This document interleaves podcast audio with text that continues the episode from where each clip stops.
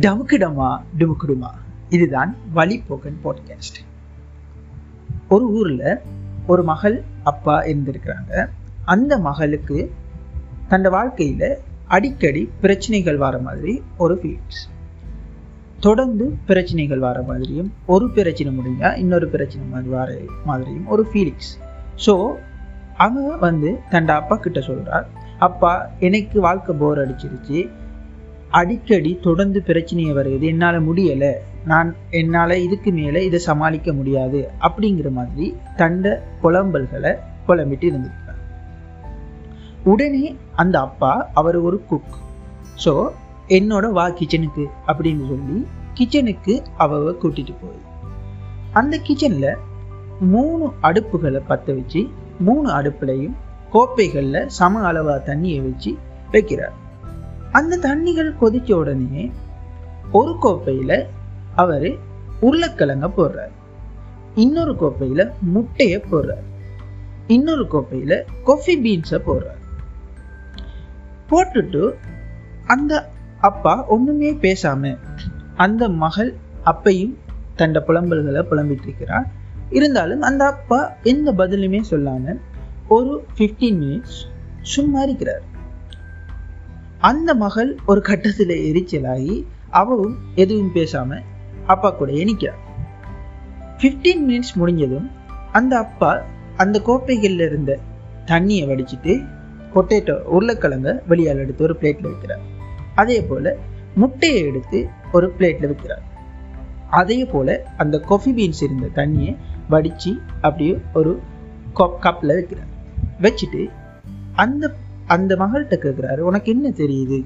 அப்படி கேட்குறாரு அவ உடனே எண்ணெய் உருளைக்கிழங்கு முட்டை காஃபி பீன்ஸ் காஃபி இறுக்கி அப்படின்னு சொல்கிறான் சொன்னதும் நல்லா பாரு உனக்கு என்ன தெரியுது? அதை டச் பண்ணி பாரு அப்படின்னு சொல்றான் உடனே அந்த மகள் உருளைக்கிழங்கு எடுத்து ப்ரெஸ் பண்ணி பார்க்குறா அது வந்துட்டு ஒரு ஒரு சாஃப்டாக மிதமாக இருக்குது. அது வந்துட்டு மெல்லிஸாகி அவ ப்ரெஸ் பண்ணதும் புதையிற மாதிரி போகுது அதே போல எக் எடுத்து உடைச்சு பார்க்குறாள்.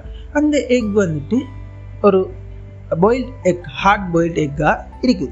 ஸ்ட்ராங்காக அதே போல அவ அந்த அப்பா சொல்றாரு இந்த கொஃபி எடுத்து ஒரு சிப் குடி அப்படின்னு சொல்றான்.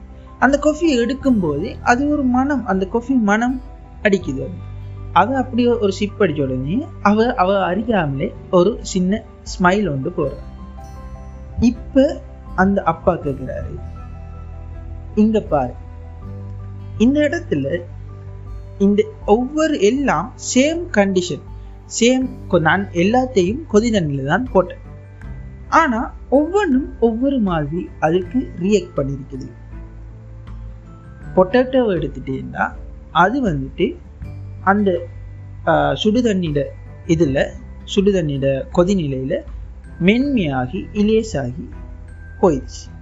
அதே போல் நீ வந்து இந்த எக் எடுத்து பார்த்தீங்கன்னா அது அந்த சுடு தண்ணியில் சும்மா தூக்கி போட்டால் உடையிற மாதிரி இருந்த எக் வந்துட்டு ஒரு ஒரு ஒரு ஸ்ட்ராங்கான ஒரு சாமானாக போயிடுச்சு. ஹார்ட் பாயில்டு எக்காக மாறிடுச்சு. அதே போல் இந்த கொஃபியை பார்த்தீங்கன்னா அது யூனிக் அது தான் இருந்த நிலையிலிருந்து ஒரு டேஸ்டான ஒரு வாசம் அடிக்கக்கூடிய ஒரு இன்னொரு விஷயமாக பீன்ஸாக இருந்தது. ஒரு இன்னொரு விஷயமாக ஒரு இன்னொரு பதார்த்தமாக ஒரு கொஃபியாக மாறி இருக்குது அப்படின்னு சொல்றார். சொல்லிட்டு அவர் அப்படியே கண்டினியூ பண்ணார் எவ்வளவோ ஸ்ட்ராங்காக இருந்த இந்த பொட்டேட்டோ ஒரு பிரச்சனை வந்த உடனே சாஃப்ட் ஆயிடுச்சு.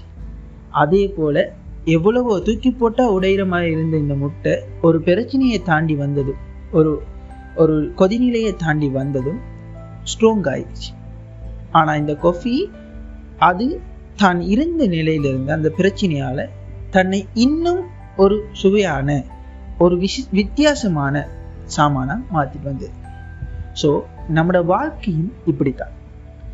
அதில் பிரச்சனைகள் வரும்போது நம்ம எப்படி ரியாக்ட் பண்றோமோ அதை பொறுத்து தான் நம்மளோட வாழ்க்கையில அடுத்த கட்டம் தீர்மானிக்கப்படும். சிலர் பிரச்சனைகளை கண்ட உடனே அந்த பொட்டேட்டோ போல மென்மையாகி அந்த பிரச்சனைக்காகவே உடைந்துருவாங்க. இன்னும் சிலர் பிரச்சனைகளை கண்டதும் அந்த பிரச்சனைகளை தாண்டி வரும்போது அந்த முட்டை மாதிரி எவ்வளவோ நார்மலான பர்சனாக இருந்தவங்க பிரச்சனைகளை கடந்து வந்ததும் ஒரு ஸ்ட்ராங்கான ஆக்கள் அறிவாங்க இன்னும் சிலர் வித்தியாசமாக பிரச்சனைகளை உபயோகித்து கொண்டு தாங்க தாங்க இருந்ததை விட ஒரு பெட்டரான ஒரு பர்சனாக மாறுவாங்க. டமுக்குடமா டுமுக்குடுமா.